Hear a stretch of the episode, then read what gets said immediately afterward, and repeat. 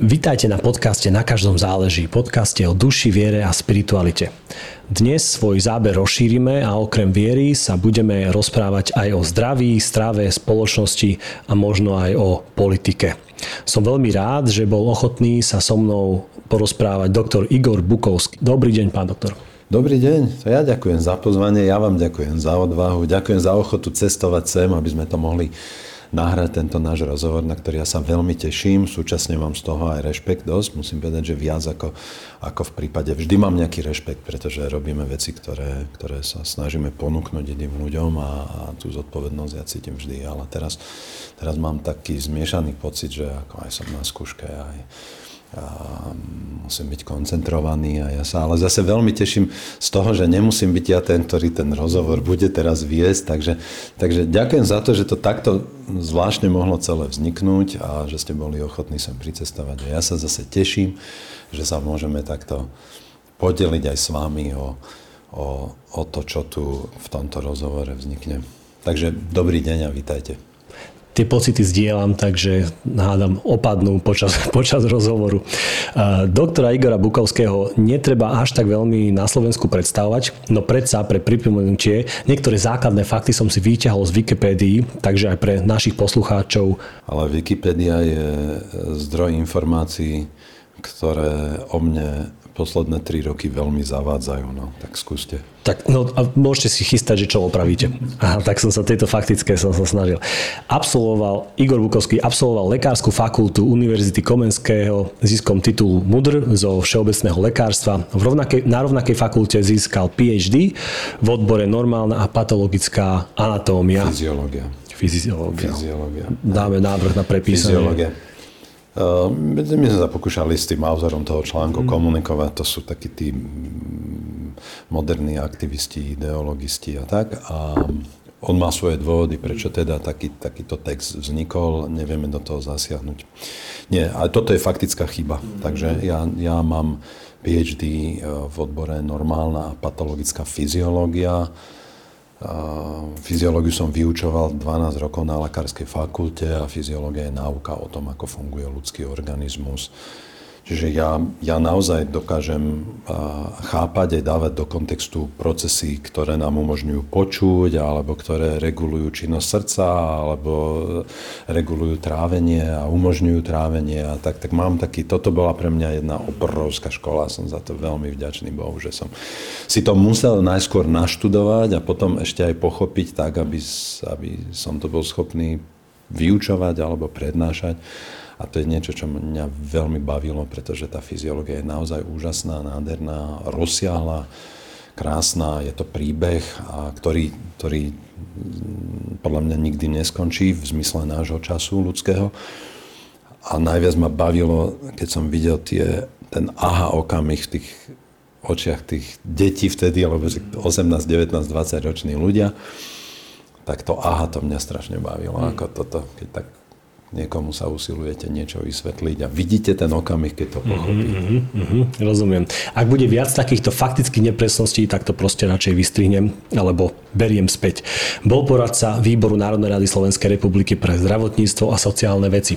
Bol zamestnancom geriatrického oddelenia v nemocnici v Dunajskej strede. Áno, to bolo rok, hej, to bolo hneď po škole. Áno, roky som vymazával. Pracoval na fyziologickom ústave Lekárskej fakulty Univerzity Komenského ako učiteľ bol jedným z protagonistov relácie o chudnutí, tak už dosť vysielaného slovenskou televíziou. No, ty si pamätám, ale... Bol spolupracovníkom slovenského rozhlasu a autorom niekoľkých rozhlasových cyklov o zdraví a výžive. V roku 2004 otvoril ambulanciu klinickej výživy v Bratislave, kde teraz sedíme. Vydal niekoľko vlastných kníh, najmä o vegetariánskej výžive. Ne, to, to, už, to, už sú také, to už sú také účelové interpretácie. Jedna kniha úplne prvá bola Vegetariánske dieťa a to naozaj vzniklo ako rukopis, lebo som to písal perom do zošita na nočných službách na tej geriatrii v tom Šamoríne. to bol, potom sa to prepisovalo do T602 programu a potom sa to spracovalo do knihy. Takže e, toto je jediná kniha, z ktorej ten rukopis sa nezachoval, lebo sa ten zošit niekde prosto stratil za tie roky, to bolo rok 1990. A moje knihy nie sú len o vegetariánskej výžive, moje knihy sú o výžive všeobecne, o jej využití v rámci prevencie, aj v rámci liečby alebo podpornej liečby. Moje knihy sú všeobecne o zdraví. Jedna z najväčších vecí, ktoré som urobil napríklad je návod na prežitie pre baby. To je kniha, ktorá je pre pre deti a rodičov a starých rodičov a všetkých ľudí, ktorí sa starajú o deti od prvého nádychu po prvú triedu a tam sú kapitoly, na ktorých som ja robil so špecialistami z určitých oblastí a je tam 22 odborných konzultantov a je to naozaj všetko, to nie je len koža, ale aj detský vývoj, aj psychomotorický, aj somat, aj, aj, aj emocionálny, aj reč, aj všetko, všetko. Takže toto už je taká účelová interpretácia, že vegetariánske a že kuchárske knihy. Nie, nie. Sú to knihy, ktoré sú o zdraví, ktoré sú komplexné, ktoré boli preložené mnohé z nich aj do českého jazyka, niektoré aj do iných jazykov, do nemeckého a, a, a bulharského, maďarského. V, maďar, v maďarčine vyšlo tých kníh niekoľko. A, no a, a tých kníh nie je niekoľko, tých je asi 15 a objem predaných kníh, len tých, ktoré teda prešli cez nejakú moju evidenciu, tak už presiahol počet 1 až 4 milióna. Bol externým spolupracovníkom televízie Markíza. 20, viac ako 20 rokov. Už som neistý, hoci čo čítam, že to bude účinkoval v rôznych televíznych reláciách. Vo väčšine prípadov to boli ranné magazíny, kde radil divákom vo veciach zdravej výživy a životosprávy je členom americkej dietickej, dietetickej asociácie americkej spoločnosti pre klinickú výživu, britskej spoločnosti pre výživu, slovenskej gastroenterologickej spoločnosti. A ešte aj kanadskej spoločnosti pre výživu, ale, ale to, to nie sú nejaké zásluhy, to, je prosto, to sú organizácie, kde chcem byť členom, platím si členské, z toho titulu získavam nejaké informácie, mám nejaké kontakty, mám možnosť prosto čerpať z tých z tých informačných zdrojov, ktoré považujem za seriózne a spolahlivé. Čo ale znamená, že nie je to tak, že vy ste raz vychodili nejakú školu, nejaký, nejaké zameranie, nejaký odbor a odvtedy ste proste zatvorili knihu a, a teraz radíte alebo liečite, ale sa celý, celoživotne vzdelávate. A to je pre mňa úplne fascinujúce toto celé a to vzdelávanie, pretože mňa to naozaj baví. Ja som, ja aj tú fyziológiu na tej, na tej lekárskej fakulte, ja som si študoval nové veci, ja som si objednával sám knihy zo zahraničia v angličtine a, a prenikať do, do hĺbky a na úroveň molekúl a buniek, to prosto je pre mňa naozaj ne, ako neodolateľné ja, ja odkedy som skončil lekárskú fakultu, tak ja som, ja som určite venoval štúdiu viac, lebo je to aj viac rokov samozrejme, ale určite som venoval v úhrne viac času ďalšiemu štúdiu, než počas tej lekárskej fakulty. Každý týždeň to sú, to sú hodiny. To je prosto od Povedal by som, že tak od, od dvoch do desiatich hodín každý týždeň je pre mňa štúdium nových vecí. Moja cesta k vám bola asi taká, že pred zhruba tromi, štyrmi rokmi a sme niekde odchádzali, neviem, asi to bola nedela a počuli sme, asi to bol slovenský rozhlas. No a neviem, či práve to bola relácia, kde bol moderátor Pišta Vandal, ale tam to bolo práve pred, v, v období pôstu, pred Veľkou nocou. No a tam bol rozhovor s niekým, čo som ešte nebol, nevedel, že ste to vy, no ale počúvali sme a, a ten niekto rozprával E, s týmto Pištom Vandalom práve o viere a súvislosti viery, pôstu a, a, a, a výživy a, a niečo tak, a podobne. No a vtedy som tak spozornil a obidva sme s manželkou tak zastavili, že, že ako dobre hovorí, že ako múdro hovorí. A tam ma práve uh, tak trošku zaujala aj ten rozmer, tá rovina, že sa ten človek vyjadroval e, v oblasti viery alebo teológie, kde pripomínal, že on nie je odborník, ale že odpoveda subjektívne a úprimne. A to ma ešte viac zaujalo, lebo mm, nie každý si vie uvedomiť, že keď je v niektorej oblasti odborník, že v inej nemusí automaticky byť a podobne. No, dopoviem ešte. A, no a potom som si vás teda vyhľadal, že aha, Igor Bukovský, pozriem sa a videl som väčšinou e, YouTube kanál, som si pozeral e, videá o, o najmä vtedy o e, životospráve, o stravovaní a výžive. No a skončil som tak, že každý večer manželka len prišla do kúpeľne a videla ma umývajúci zuby, do polpása vyzlečený, mobil takto postavený na takej poličke predo mnou a Igor Bukovský mi rozpráva o vločkách alebo špenáte alebo o niečom inom. A už to bolo také typické a ona pozerá, že zase toto. No a e, mňa, na mňa ste pôsobili práve tak, že veľmi pozitívnou motiváciou ste ma ako keby, ste mi otvárali taký svet toho, že, že, že aké je pekné zaoberať sa uh, už len jednoduchými vecami, ako sú, ako je nejaká rastlinná výživa, ako, ako všelijak výživa človeka ovplyvňuje uh, od samozrejme zdravia až po aj mentálne zdravie a tak ďalej. No a, a teda toto bola moja cesta k vám. Tak ja ďakujem, že, že ste ju podnikli, ďakujem za tú dôveru. Ďakujem Štefanovi Pištovi Vandalovi za to pozvanie, z ktorého som ja tiež tedy mal také, také rozpaky. Ale uh, išiel som do toho aj preto, lebo ja viem, že to takto prosto chcem povedať, alebo môžem povedať, lebo vy ste spojili dve slova, um, ktoré sú pre mňa diametrálne odlišné.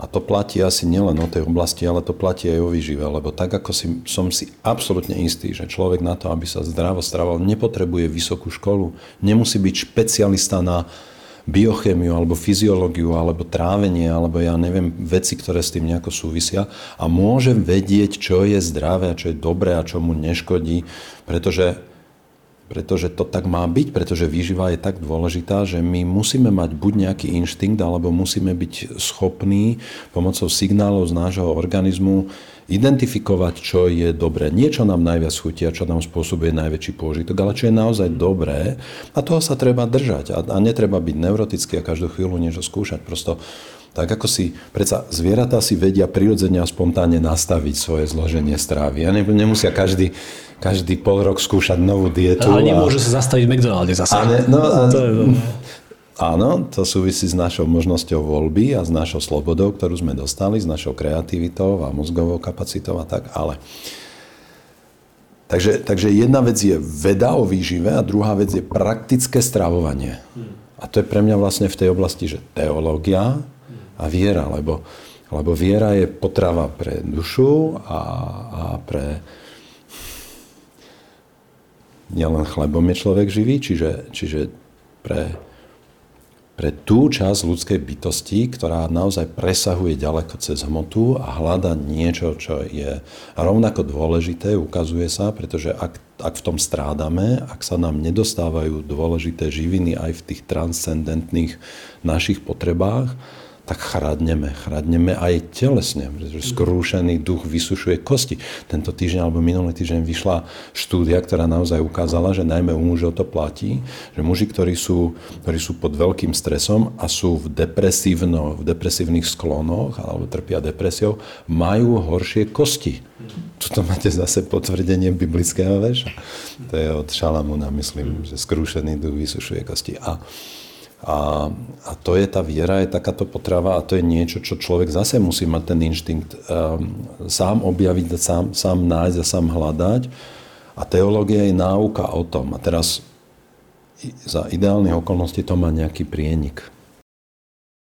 Ale, ale ja nie som si istý, či, či každý teológ je hl, hlboko veriaci človek, či každý teológ je e, človek, od ktorého by som e, sa chcel učiť niečo aj o charaktere. A nemyslím si, alebo nemyslím si, že nevyhnutné, aby každý veriaci bol schopný e, viesť teologické debaty o význame nejakého slova alebo nejakých, viete, ako, ako to prosto, že je, že sú aj dizertačné práce napísané o jednom slove zo starého zákona a rozoberá sa jeho kontext a význam v starozákonných jazykoch a tak. Čiže pre mňa sú to odlišné, odlišné veci. V tej teológii ja samozrejme nie som, nie som kompetentný. Ale v otázke viery je to pre mňa prostredie, ktoré by malo byť vlastne pre každého človeka dostupné nielen na to, aby sám bádal, ale aby sám aj zdieľal a bol, bol, bol schopný komunikovať svoje poznanie, zážitky alebo skúsenosť a, a tak. Súhlasím. A ako ste sa dostali, pôvodne ešte sa vrátim k tejto výžive, ako ste sa dostali k tomu, že, že práve výživa sa stane tako, ak sa dá povedať, tak, takým, takým hlavným poslaním? Ja som, no, keď, sme, keď sme skončili tú lekárskú fakultu a, a stáli sme už pred tou budovou tam na rohu v Bratislave po tej promoci s tými diplomami a už spolužiaci z Krúžkov a tak všetci tak jednu vec, čo sme si hovorili, že, že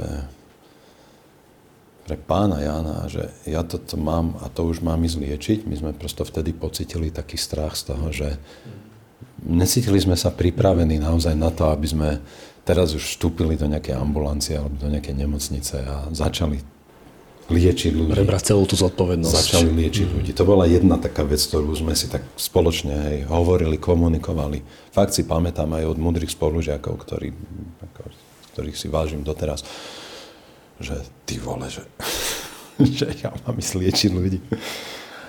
A druhá vec, ktorú som ja si pocitoval uh, súkromne, vnútorne, na rozdiel od väčšiny mojich spolužiakov, ktorí už presne vedeli, kto bude chirurg, kto bude vočný lekár, internista, pediatér a tak, ja som nevedel, čo. Ja som fakt nevedel. Ja som, ja som, ja som sa cítil tak v takom, nie že vzduchoprázdne, ale v takom Dá sa tak študovať medicínu, že neviete od začiatku, čo... čo, čo ja som inklinoval tak skôr k tým internistickým disciplínám, to ma bavilo, mňa veľmi bavila vtedy aj tá fyziológia ako študenta, ako študenta ale, ale proste ja som nevedel, ja som nemal nasmerované, hej. mnohí tí moji spolužiaci už mali aj miesta. A, no a, a tak cez nejaké modlitby, skôr také intuitívne vtedy, tak sa mi potom začali otvárať vlastne takéto dvere a a začal som čítať literatúru, ktorá v tej dobe bola dostupná, viac nedostupná ako dostupná v tom roku 89-90.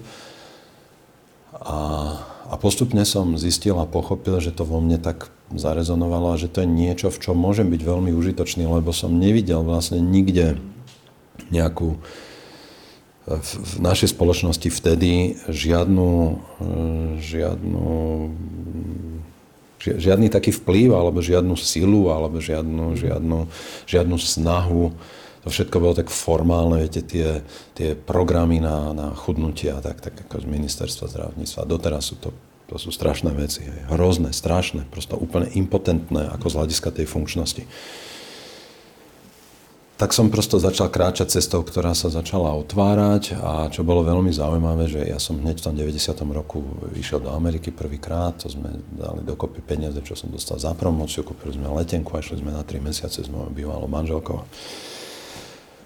A tam som, tam som prosto vstúpil úplne už do toho, tam som už išiel s tým, že toto je vec, ktorá mňa baví, zaujíma. Ja som si donesol 20 kg literatúry, čo sa mi podarilo nájsť sponzorov a darcov, ktorí nakúpili najlepšie knihy v tom čase, obrovské hrubé veci. A, a napriek tomu, že ja som sa vlastne usiloval v tej Amerike si nájsť nejaké uplatnenie v zmysle povedzme vedy alebo študovania výživy na nejakej univerzite alebo niečo, toto všetko bolo zatvorené. To bolo veľmi čudné inak. Teda všetky tie moje snahy uh, začať študovať výživu v Amerike narazili. Ale ale otvárali sa mi všetky dvere k odbornej literatúre, k účastiam na zahraničných konferenciách. Ja som vtedy naozaj mal možnosť cestovať do Austrálie, do Ameriky, do Kanady na najväčšie konferencie o výžive, stretávať sa s tými ľuďmi, robiť tam s nimi nejaké rozhovory a bolo to fascinujúce. Ja som v tom, v tom čase už spoznal profesora Villeta a doktora Campbella z, z tej Cornellskej univerzity a tak a prosto toto všetko sa mi otváralo, ale dvere do Ameriky, do nejakého pohodlného života mi ostali zatvorené. Tak najskôr to bolo pre mňa s takou trpkosťou, ale potom s odstupom času som to tiež tak pochopil a prijal, spracoval, že nie som ja tu na to, aby som žil niekde v Amerike, na to, aby som sa naučil a, a získal všetko, čím môžem byť užitočný tu. A to nie som. E, dobre ste hovorili, alebo pomôže mi to premostiť e, na otázku, ako ste spomínali, že nebolo tu až toľko veľa, alebo to dosť vplyvov, alebo ako tak povedať, môže síl, ktoré by sa možno zaoberali právo touto témou na, na dobrej úrovni. Zdravá strava, výživa a podobne. No ale dnes, moja otázka je, že dnes je dosť ľudí, alebo dosť naozaj, dosť, dosť ako ľudí, ktorí sa nazývajú výživoví poradcovia, youtuberi, blogeri, influenceri, ktorí sa touto tematikou veľmi zaoberajú. A teraz hovorím, že absolútne nie je cynicky, e, neviem to kompetentne hodnotiť. Čo je, ako to vysledujete, alebo čo je váš názor na to, že, že je zrazu, no zrazu proste môže prirodzene, ale toľko veľa týchto ľudí a je to dobré, zlé, držia úroveň, nie, toto je, toto je zložitá otázka.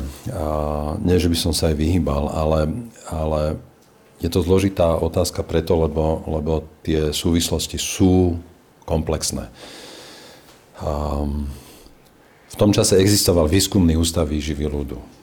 Ja som sa tam usiloval zamestnať. Dokonca mi povedali, že sú veľmi radi, že niekto ako, ako absolvent lekárskej fakulty má záujem sa zamestnať na výskumnom ústave výživy ľudu. Oni mali aj takú svoju klinickú časť. No a to bolo, to bolo v tom júni po tých promociách a povedali, a ste prijatí, príďte podpísať zmluvu, v auguste budete môcť nastúpiť. A keď som sa, medzičasom už som začal publikovať nejaké články, už vyšiel som mnou nejaký rozhovor, robil som nejaký rozhovor aj v slovenskom rozhlase a tak. A keď som prišiel v auguste do toho, na ten podpis zmluvy a do zamestnania, tak mi povedali, že situácia sa zmenila, že teda oni ma nemôžu zamestnať. Tak tedy ja som prvýkrát pocitil vlastne niečo, čomu som vystavovaný v, v nejakých rôznych formách až doteraz, že zrejme tie moje články a tie informácie, ktoré medzičasom boli zverejnené a opublikované, zmenili ich nastavenie voči mne až do tej miery, že mi oznámili, že teda nemôžem sa tam zamestnať.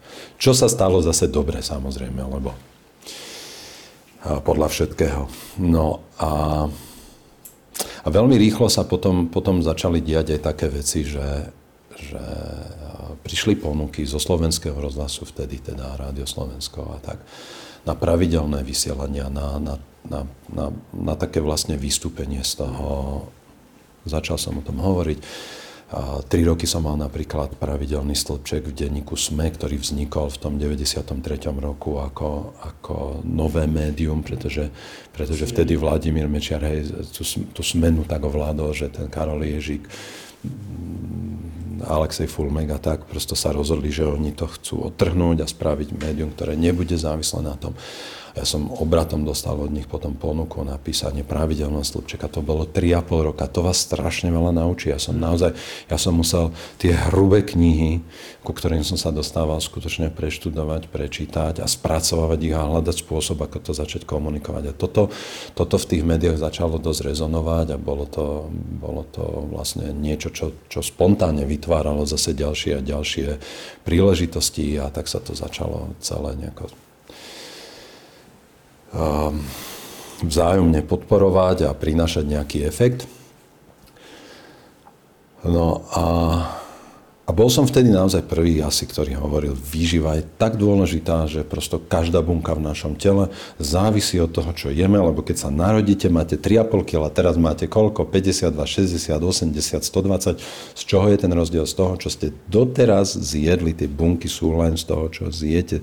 Pozerajte sa na to, čo jete, ako na z ktorej vaše telo musí, musí, lebo nemá inú možnosť alebo rásť, alebo regenerovať svoje tkaniva, ktoré postupne samozrejme e, odumierajú a treba ich niečím nahradiť a tak. No, no to ostatné je história, ale teda mm, tá téma je stále veľmi zaujímavá, veľmi dôležitá. S nástupom sociálnych sietí, internetu mnohí ľudia získali presvedčenie, že to je nielen zaujímavá téma, ale že sa to dá ľahko naštudovať, alebo že sa že sa ľahko stanú, áno, že sa ľahko stanú expertmi. Pozrite, tak ako si veľa ľudí myslí, ako si veľa ľudí myslí, keď má dobrý fotoaparát v telefóne, že už sú z nich dobrí fotografii. Tak ako si ľudia, ktorí ovládnu nejakú aplikáciu na, na povedzme hudobný nástroj alebo na hudobnú produkciu, už myslia, že sú dobrí hudobníci. Ja myslím, že sme veľmi devalvovali. Toto je časť tej zložitej odpovede, že sme veľmi devalvovali mnohé veci. A ja si myslím, že toto sme veľmi devalvovali tiež. Skutočnosť, že u nás neexistuje vlastne nejaká akreditácia tých výživových poradcov, že to sú, že to sú často prosto ľudia, ktorí absolvujú nejaký víkendový kurz, ne, organizovaný nejakým fitness trénerom alebo nejakou skupinou, ktorá si získala na ministerstve školstva nejakú akreditáciu na organizovanie nejakých seminárov a, a teraz oni toto idú robiť a toto má ovplyvňovať e, ako zdravie ľudí. Keď vypukol COVID, na mňa médiá utočili, že ja nemám kvalifikáciu, aby som sa vyjadroval k novej chorobe. Ja som sa vyjadroval k imunite. Imunita je súčasť ľudskej fyziológie. Ja som to vyučoval, ja mám na to kvalifikáciu. Ja som preukázal, že som schopný si naštudovať akúkoľvek medicínsku, biomedicínsku tému a spracovať ju, komunikovať ju. To mám PhD.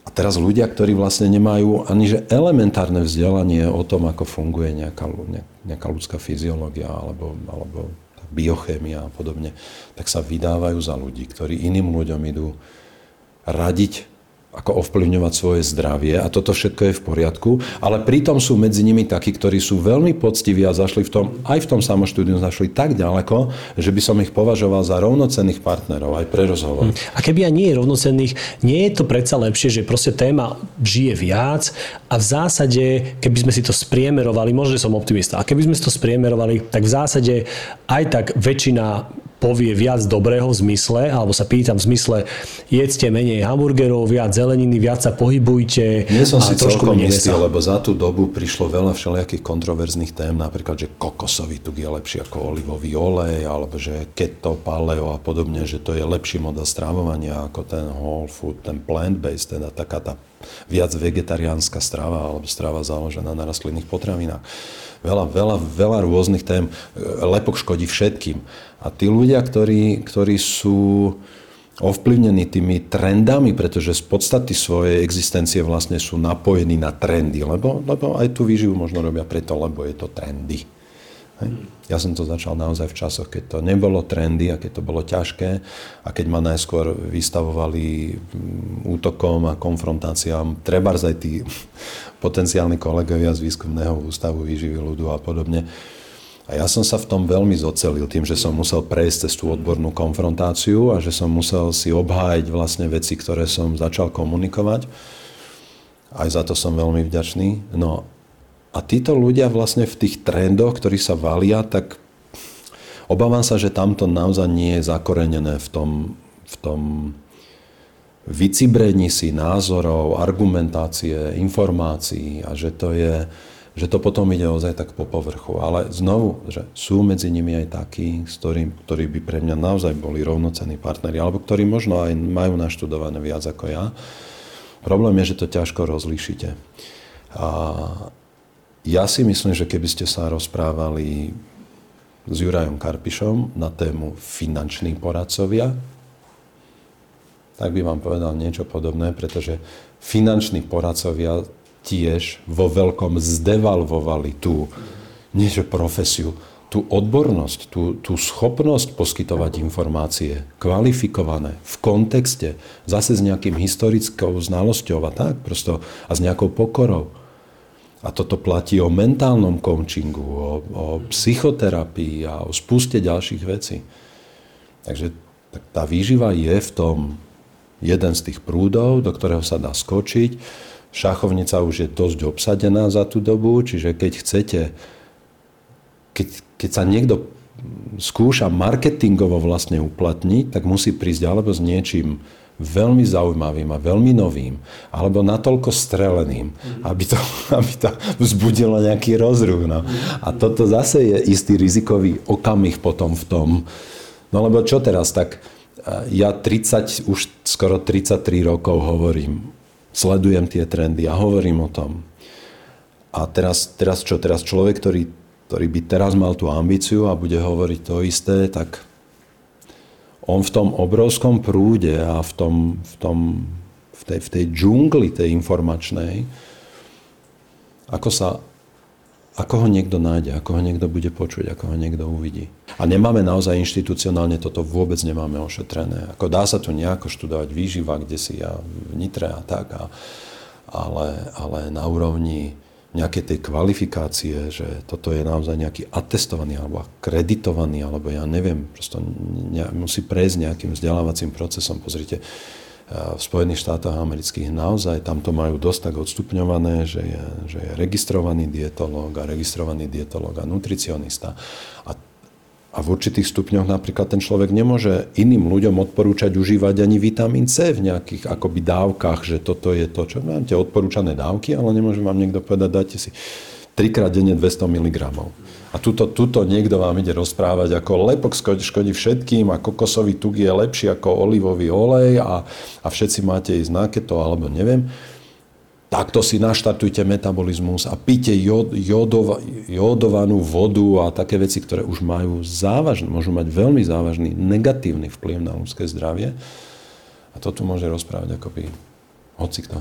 A to zrazu tým médiám, to už dlhodobo im nevadí, tým médiám, že, že kto si bez naozaj bez primeranej kvalifikácie zásadným spôsobom môže poškodiť zdravie iných ľudí. Vo vašich videách, keď som sledoval, často mi imponovalo, alebo som sa tešil vlastne aj z toho, že vy ste skoro každú asi informáciu, ktorú ste komunikovali, alebo taký hlavný motív vašich, dajme tomu videí, ste podložili nejakým výskumom, nejakým objavom, uvádzali ste nejaký zdroj. Skoro. No a moja otázka je ale, čo sú možno, že naj, pre vás najfascinujúcejšie objavy už naozaj, že môžem povedať, že potvrdené objavy posledných rokov v oblasti výživy? Hmm. No s tými zdrojmi to je tak. Ja sa usilujem vždy poskytnúť informáciu, z ktorej vychádzam pri tom, čo interpretujem. Hej. Ale, ale súčasne sa obávam, že vlastne toto by bolo možné urobiť s akýmkoľvek názorom. Viete, tej, tých odborných štúdí na všetky témy, o ktorých by sme sa mohli rozprávať, je už tak veľa, že sa dá urobiť nejaký konštrukt, ktorý podporíte nejakými referenciami na vedecké práce v podstate na čokoľvek. Ako sa hovorí, že je PhD človek na všetko. Že každý, každý názor vieme nájsť niekoho, áno, áno, hej, pretože a ja som mal na to taký slajd, taký, taký obrázok na prednáškach k téme informačný chaos, že keď si predstavíte hviezdnú oblohu a každá tá, každý ten svetelný, tá svetelná bodka na nebi je nejaká informácia, nejaká tá vedecká štúdia, tak je ich tak veľa, že vy môžete z toho poskladať a napísať akékoľvek slovo. Teda môžete vytvoriť akýkoľvek konštrukt. Nájdete si odborné štúdie, ktoré, z ktorých dokážete vytvoriť nejaké aspoň, aspoň zdanie toho, že je tu vedecká odborná literatúra, ktorá podporuje toto. No ale ja sa skôr na tú oblohu pozerám tak, že kde je tam mliečna dráha, že kde nastáva, kde nastáva vysoká koncentrácia tých informácií a tých štúdí a kde to dáva vlastne, odborne sa to volá metaanalýza. Čiže, čiže mňa zaujíma, že kde sú prieniky a kde je taká vysoká koncentrácia opakujúcich sa informácií, ktoré sa navzájom nejako potvrdzujú alebo dávajú do súvislosti a toto mňa zaujíma oveľa viac. Čiže ja sa na nebo skôr pozerám tak nie, čo tam môžem napísať, ale kde je tam mliečná dráha. Lebo to je ten, to je ten informačný e, tok, ktorý možno považovať za Rozumiem. No a čo je teda... Čo správny. Je, áno, čo je teda to, čo možno, že za posledných, neviem, 5, 10, 20 rokov, že čo si poviete, že to sme predtým nevedeli, ale je to fascinujúce. Stojí to za to teraz si toto uvedomiť. Prvá vec, ktorá mi príde na rozum, je tá mikrobiota. To je prosto, to je nový vesmír nášho vesmíru. Moja kniha Zachránte svoje črevo, pečen, žlčník aj pankreas sa usiluje približiť malý výsek z toho. A to sú neuveriteľné, neuveriteľné veci. Ja si naozaj myslím, že budeme v priebehu 20 rokov najbližších prepisovať minimálne tretinu medicíny a, a toho, čo, čo vieme o zdraví, o ľudskom tele, o mozgu, o emóciách a o, o vzťahoch a tak, pretože to, to, čo žije v nás, nás tak zásadne ovplyvňuje a to sme, to sme Väčšinu toho sme vôbec ani netušili. Vedeli sme, že tam máme baktérie, máme tam vírusy a tak. A dokonca sme si mysleli, že ľudské telo je sterilné, že keď niekde zarežeme, že, že tam nič nie je, že tam nie sú baktérie. Dnes vieme, že napríklad ženy, ktoré majú rakovinu prsníka, tak majú veľmi pravdepodobne pokazenú mikrobiotu v prsníku. Tam vo vnútri, v tom, tam, v tom tkanive, tam sú baktérie. Sú. Ľudský organizmus nie je sterilný. A keď to tam majú pokazené, tak tam nastávajú nejaké procesy na úrovni buniek a molekúl a rozvíja sa tam chronický zápal. Ovplyvní to gény, naštartujú sa nejaké onkogény, nejaké gény, ktoré sú schopné naštartovať onkologický proces. A to sa deje v tom tkanive. A to, čo nám žije v tom čreve, to sú, to sú neuveriteľné veci. V jednom mililitri stolice máme viac baktérií, a to ešte sú tam archetóny, ešte sú tam vírusy a ešte sú tam parazity a kvasenky mikroskopické a tak. Čiže ešte iné mikroorganizmy. Baktérie sú tie najviac početné, ale nie jediné. V jednom mililitri stolice máme viac baktérií, ako je ľudí na celej Zemeguli. V jednom mililitri. Pozrite sa, ako máte normálnu stolicu ráno, keď máte normálne, to má objem. A nie že, nie, že dvakrát viac. 1 ml stolice to je 100 až 1000 krát viac baktérií, ako je ľudí na celej Zemi. Tie baktérie žijú v nejakých interakciách medzi sebou, navzájom. Oni žijú v interakcii s, s tou sliznicou, s našim nervovým systémom, s našimi žlázami, s vnútorným vylúčovaním. Ovplyvňuje to naše hormóny, ovplyvňuje to našu imunitu, ovplyvňuje to naše gény, náš mozog. Prosto to sú, to sú naozaj neuveriteľné, neuveriteľné veci. To je dých berúce. Predtým to musíme mať pokoru. A preto sa mi napríklad nepáči z jednej strany úplná ignorancia, čo ešte mnohí kolegovia, lekári, chirurgovia majú k tomu povedzme sklony, že ignorujú vlastne takéto nielen nové informácie, ale v podstate pre nich aj procesy na úrovni buniek a molekúl alebo mikroorganizmov. To je pre nich tak ako ďaleko za tou, za, za tou ich e, odbornosťou a tou profesionalitou, že mnohí tomu nepripisujú veľký význam. Ja som napríklad tento týždeň mal telefonickú konzultáciu s jednou klientkou, ktorá žije v Anglicku, je tam vydatá, Slovenka. Tým chcem povedať, že to nie je problém len u nás, ale že to je v zahraničí. A ona, ona sa lieči na rakovinu prsníka a keď sa pýtala onkológa, chirurga, ktorí ju operovali, že ako má upraviť svoju stravu. Oni povedali, to je jedno, čo budete jesť, to je jedno úplne. A ona bola veľmi prekvapená, lebo ona sama už urobila veľmi pozitívne zmeny, z ktorých sa cítila dobre, cítila aj, že všetko, a teraz sa opýta doktorov a oni povedia, to je jedno, proste, čo by ste sa obmedzovali. Ten jej muž ne, ne, proste neveriac sa pýta, ale tak aspoň tie cukry asi by malo obmedziť, ale nie, proste to vôbec nie je podstatné a tak. Čiže toto je, toto je hrubá arogancia, toto je dokonca non-legál toto je popretie súčasť. Toto, je, toto, je, toto, toto by bolo možné legálne napádať vlastne všetky tieto situácie, ale kto by to riešil? A z druhej strany považujem za nebezpečné takú neurotizáciu aj zase toho, že, že sa už začínajú množiť,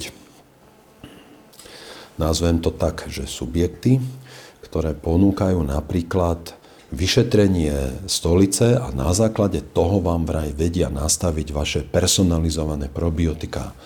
No, mám s tým dosť veľký problém. Na základe toho, čo ja o tom viem, mám s tým dosť veľký problém. A nemyslím si, že naše súčasné poznanie je už tak ďaleko, aby sme boli to schopní robiť.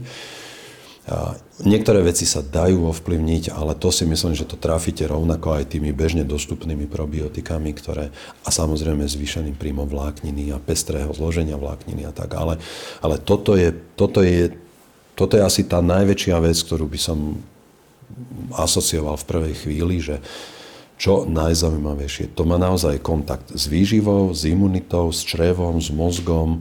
Tu tak ako na dennom poriadku takmer odstraňujú žlčníky pri náhodnom náleze kameňov alebo nejakého piesku v žlčníku. To budete mať rakovinu, to sa musí dať preč. Ten človek to tam možno mal 20 rokov, nič mu nebolo, dožil by s tým a nikdy by o tom nevedel a oni mu odstránia orgán, ktorý je veľmi dôležitý a ktorý zase súvisí aj s tou mikrobiotou a s celým tým vnútorným mikroprostredím. Prosto budeme musieť myslím si, naozaj prehodnotiť veľmi veľa vecí. Počnú s experimentami na myškách, na ktorých dokázali, že keď porodia myši cisárským rezom a umiestnia ich v sterilnom prostredí, to znamená, oni vlastne nevytvoria žiadnu črevnú mikrobiotu, tie myšky od narodenia. Oni už v období svojej puberty začnú javiť známky správania, ktoré je, ktoré, ktoré je podobné správaniu človeka s autistickými poruchami. Že to, my, my zistíme, že my potrebujeme tú mikrobiotu aj pre správny neuro psychologický vývoj a pre, pre psychosomatický vývoj a pre imunologický vývoj a prosto to sú naozaj veci. Ďalšia vec, čo sa bežne tuto robí, že náhodný nález Helicobacter pylori v žalúdku je okamžite riešený dvojkombináciou, trojkombináciou antibiotikami, ale my vieme, že niektoré tie kmene toho helikobaktera majú dokonca ochranný účinok voči alergiám. A zase človek, ktorý nemá žiadne klinické príznaky a zistia mu náhodne ten helikobakter, nie je dôvod, aby sme ho takto vymlátili antibiotikami. Prosto budeme musieť meniť alebo No, myslím si, že už by sme mali. Myslím, že k tomu už máme dosť dôvodová informácií a toto je vec, ktorá ktorá zásadne ovplyvňuje vlastne od toho prvého poznania, že e, baktérie sú nevyhnutné pre náš správny vývoj. My vieme, že deti, ktoré sa narodia cisárským rezom, majú do dvoch rokov vlastne inú črevnú mikrobiotu, pretože to osídlia baktériami toho operatéra, toho ginekologa, pôrodníka, toho personálu. Majú baktérie, ktoré sú v tej pôrodnej sále a majú veľmi málo baktérií, ktoré sú od ich matky. A toto trvá dva roky, kým sa to nejako vyrovná a to sú dva najdôležitejšie roky vo vývoji imunity, nervového systému, trávenia a tak ďalej. Takže dnes už napríklad um, v čase, keď som ja tú knihu písal, tak bol taký, taká kazuistika veľmi zaujímavá jedného popredného vedca na tému mikrobiom z Kalifornie, ktorý o tom vedel tak veľa, že keď jeho manželka išla rodiť a vedeli, že to musia porodiť cisárským rezom, tak on si urobil vaginálny stier a to dieťa po narodení tým tamponom ponatieral hneď. A to k tomu sa priznal, lebo to, to neviem. Dnes už o tom existuje výskum. Prosto sa to naozaj toto skúma a zistujú, že to pomáha tým deťom, ktoré sú narodené cisárským rezom, lepšie osídliť ten tráviaci trakt že vlastne im to pomáha naštartovať sa imunologicky a neurologicky a, a tak. Takže to sú od týchto informácií, aké je to pre nás dôležité na začiatku, cez celý vývoj, fyzickú výkonnosť, mentálnu výkonnosť až do toho, až do toho seniorského veku, keď vlastne zase črevná mikrobiota napríklad, keď je zlá, urýchluje rozvoj vzniku Alzheimerovej choroby, cukrovky, niektorých druhov rakoviny a tak ďalej. A keď ju máte dobrú, tak vás to chráni. Čiže zase ľudia so zdravou mikrobiotou majú podstatne menšie riziko, že u nich vznikne Alzheimerová choroba. A to sú a to prosto to je celý ľudský život. Neexistuje ľudský orgán, neexistuje ľudské obdobie života, neexistuje, ne, neexistuje v ľudskom živote ľudskej hmoty nič, čo by nebolo v nejakom vzťahu s tou črevnou mikrobiotou. To je fascinujúce. Uh, odpravte ma, čo, čo poviem zlé, ale ja som tiež, keď som sa o tomto počúval trošku, tak to, čo som si ja z toho zobral, alebo čo som pochopil, bolo, že jednak hovorili ľudia, ktorí boli trošku kompetentní, že, že hlavne toho strašne veľa ešte nevieme, že to je prvá vec. A druhá vec je, že čo ale vieme, že čo čo je pozitívne, ako čo môže pozitívne vplývať na tú mikrobiotu alebo na ten mikrobióm je, uh, že, no prvé je to, že, že čím je vraj heterogénnejší, tým je lepšie, možno. A potom druhá vec, že teda uh, ako dosiahneme to, aby bol čím ako keby heterogénejší, alebo lep, lepšia tá mikrobiota. Pestrejší, pestrejší. Pestrejší, áno. Tak proste, že to znamená, že jesť uh, viac vlákniny, ale aj uh, takisto pestrejšiu stravu, pestrejšiu rastlinnú stravu. Hmm. Áno, lebo to sú tie zdroje vlákniny, ale my vieme, že dobrým, dobrým tým bakteriálnym kmeňom pomáha nielen vláknina a pomáhajú aj horké veci napríklad. To je, to je tiež neuveriteľná vec, že horká chuť je pre, pre človeka, ktorý nemá k dispozícii žiadnu učebnicu fyziológie, ani žiadne laboratórne experimenty, ani žiadne tabulky zloženia potravín, nič nevie o výžive, teda predstavme si niekde človeka medzi stvorením a rokom tisíc 600. Horká chuť je signálom, že pozor, to môže byť jedovaté. A napriek tomu tie horké veci e, sú pre nás liečivé. V každej slovenskej záhrade kedysi rástla palina napríklad, ktorá sa používala ako liek voľby číslo 1 pri tráviacich ochoreniach, bolesti žalúdka, trávenie a čaje alebo alkoholové extrakty a podobne. To bolo to bol štandardná vec. Púpava je horká vec, rukola je horká vec, kakao je horká vec, zelený čaj, čierny čaj je horká vec. Čierny čaj zase odjak živa ľudia empiricky e, používali pri hnačkách, alebo, alebo je to prosto nástroj, ktorý vám zastabilizuje nejaké rozkývané vnútorné prostredie tráviaceho traktu, takže horké veci sú pre nás veľmi prospešné a my už vieme aj prečo. Vieme, že to súvisí s tou žlčou a vieme, že horké veci takéhoto charakteru a takéhoto pôvodu, ktoré som spomenul, citrusová kôra tiež a podobne. Nie náhodou likéry bývali, sú vlastne horké, becherovka a podobne. To sú tie horčiny, podporujú trávenie. Nielen, že prispievajú k vylúčeniu žlč, žlče. To sú informácie z roku 1900. To vieme dávno.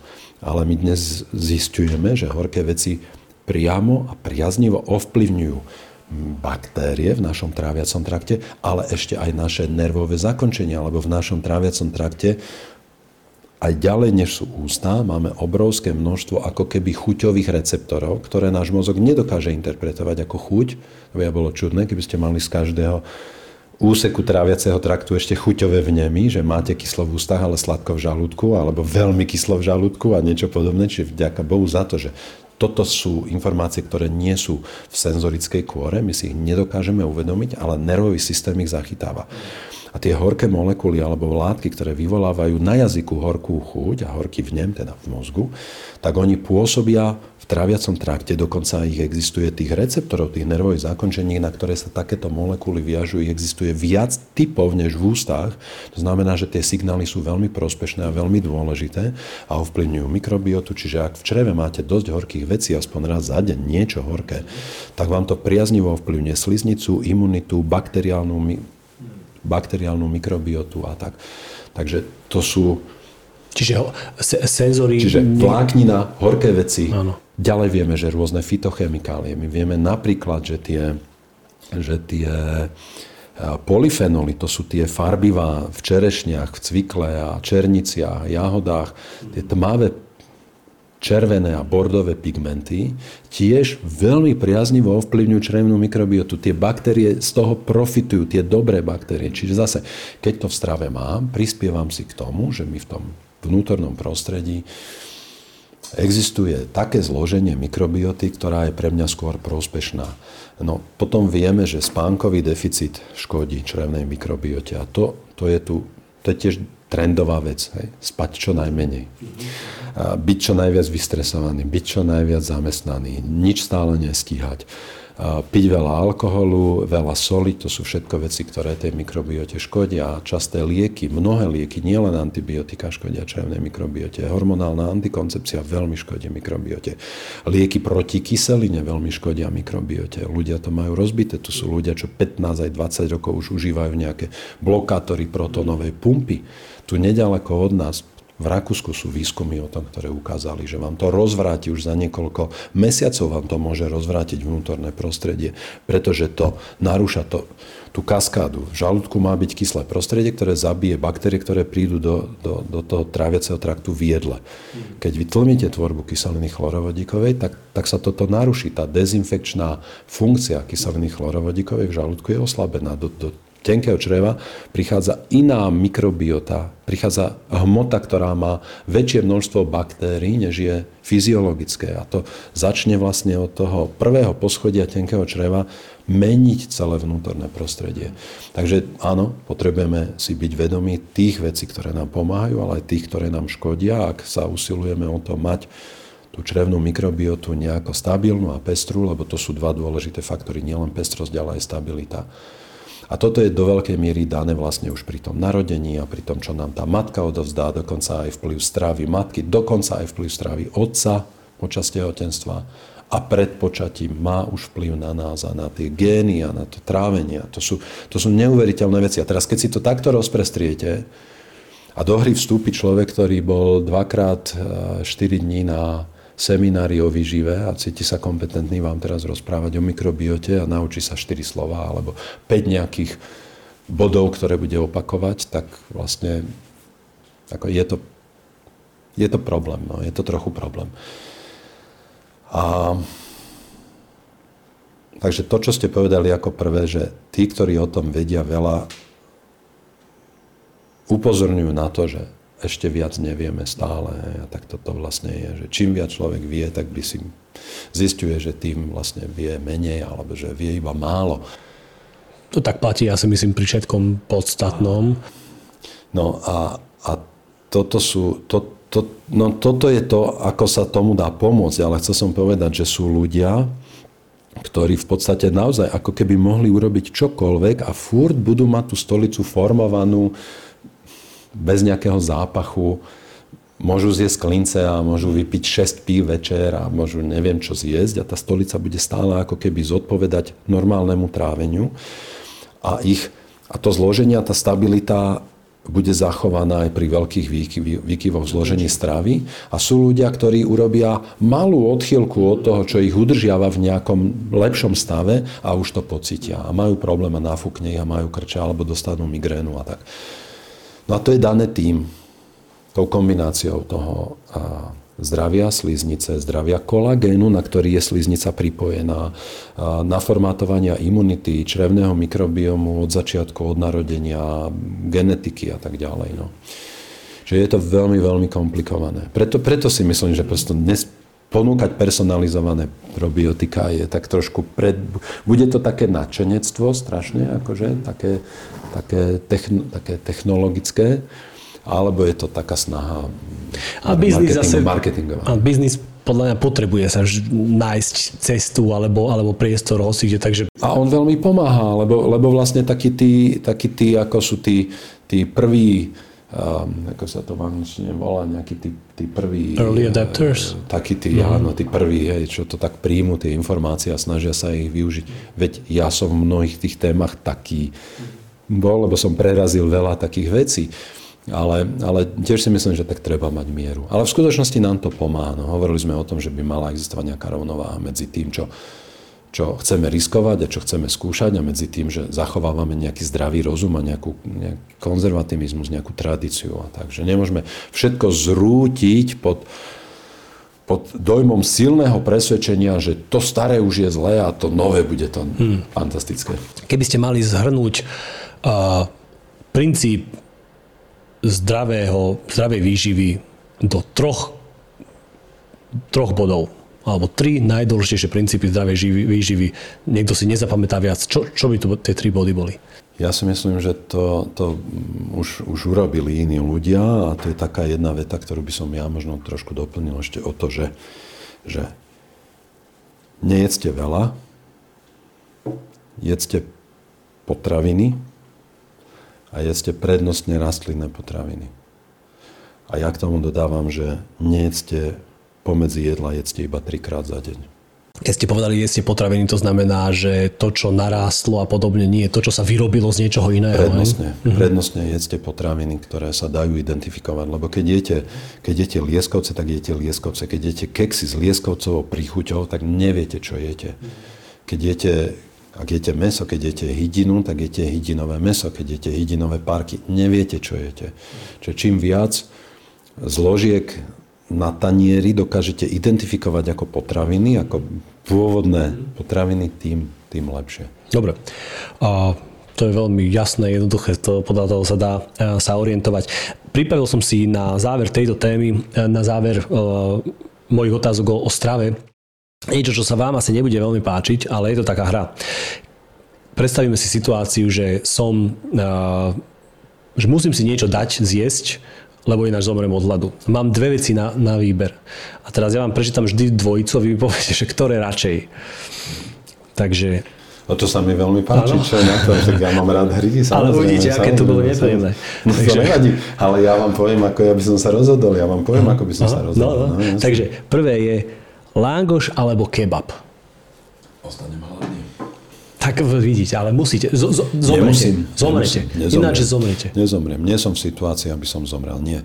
Ak som v takej situácii, že mám si možnosť vybrať medzi kebabom a langošom, nemôžem byť a priori nemôžem byť v situácii, že som vyhľadovaný na pokraji uh, života. No ale ja, tak teda ja a ja, ja si idem niečo dať a vypýtam si, že povedzte mi, že čo je menšie zlo. To je ako voľby slove, dobre, to sa dostane, že čo je menšie zlo, teda, že lángoš alebo ja už, odmietam, ja už odmietam menšie zlo. Ja už, ja už tak, akože, uh, najmä treba, čo sa týka toho vplyvu zvonka, potom to, toho charakteru ako mm. politiky.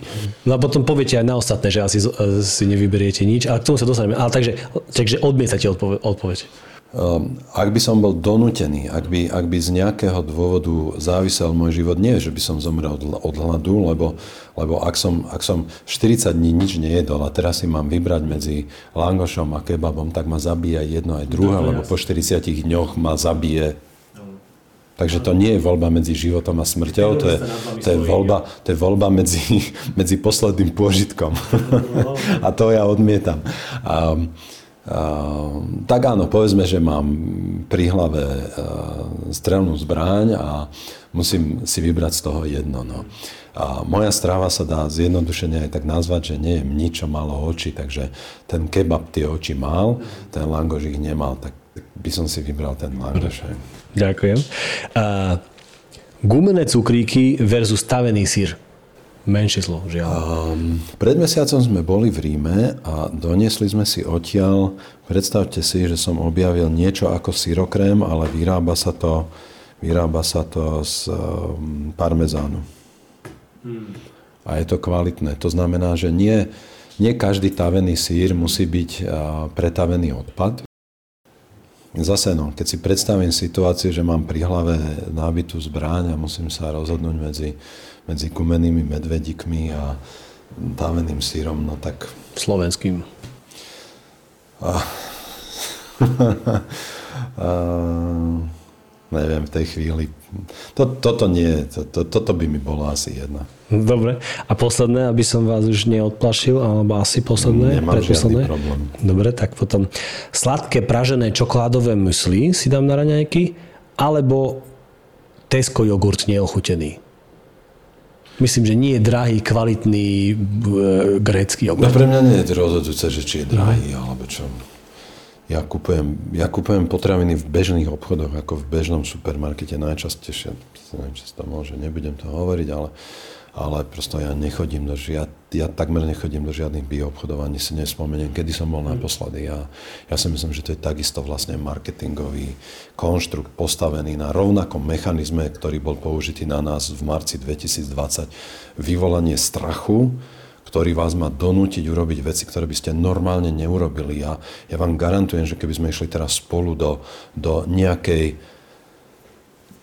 trendovej predajne biopotravín, akože aj by som vedel, ktorej, napríklad v Bratislave ich je niekoľko, tak tam spolu pôjdeme a, a ukážem vám, že minimálne polovica toho sortimentu nemá so zdravím nič spoločné a že sú to potraviny, ktoré poškodzujú zdravie. Hm. Takže, takže prosto pre mňa toto je marketingový konštrukt, takisto založený na strachu a na, a na o informáciách, ktoré sa ťažko overujú. Takže je to čokoládové mysli alebo a, priemerný jogurt neochutený? Ja by som si to zmiešal spolu, ja na tom nevidím žiadny no, problém. To, ako, to je vlastne ako langurské. Čiže naozaj prosto my tu nežijeme mm-hmm. preto, aby sme len jedli, alebo aby sme riešili iba hmotu, ktorú do seba dávame. Tak ako nevieme byť a žiť dokonale v mnohých veciach, tak ani tá výživa nebude nikdy ideálna a dokonalá. A keby aj bola, tak čo dosiahne?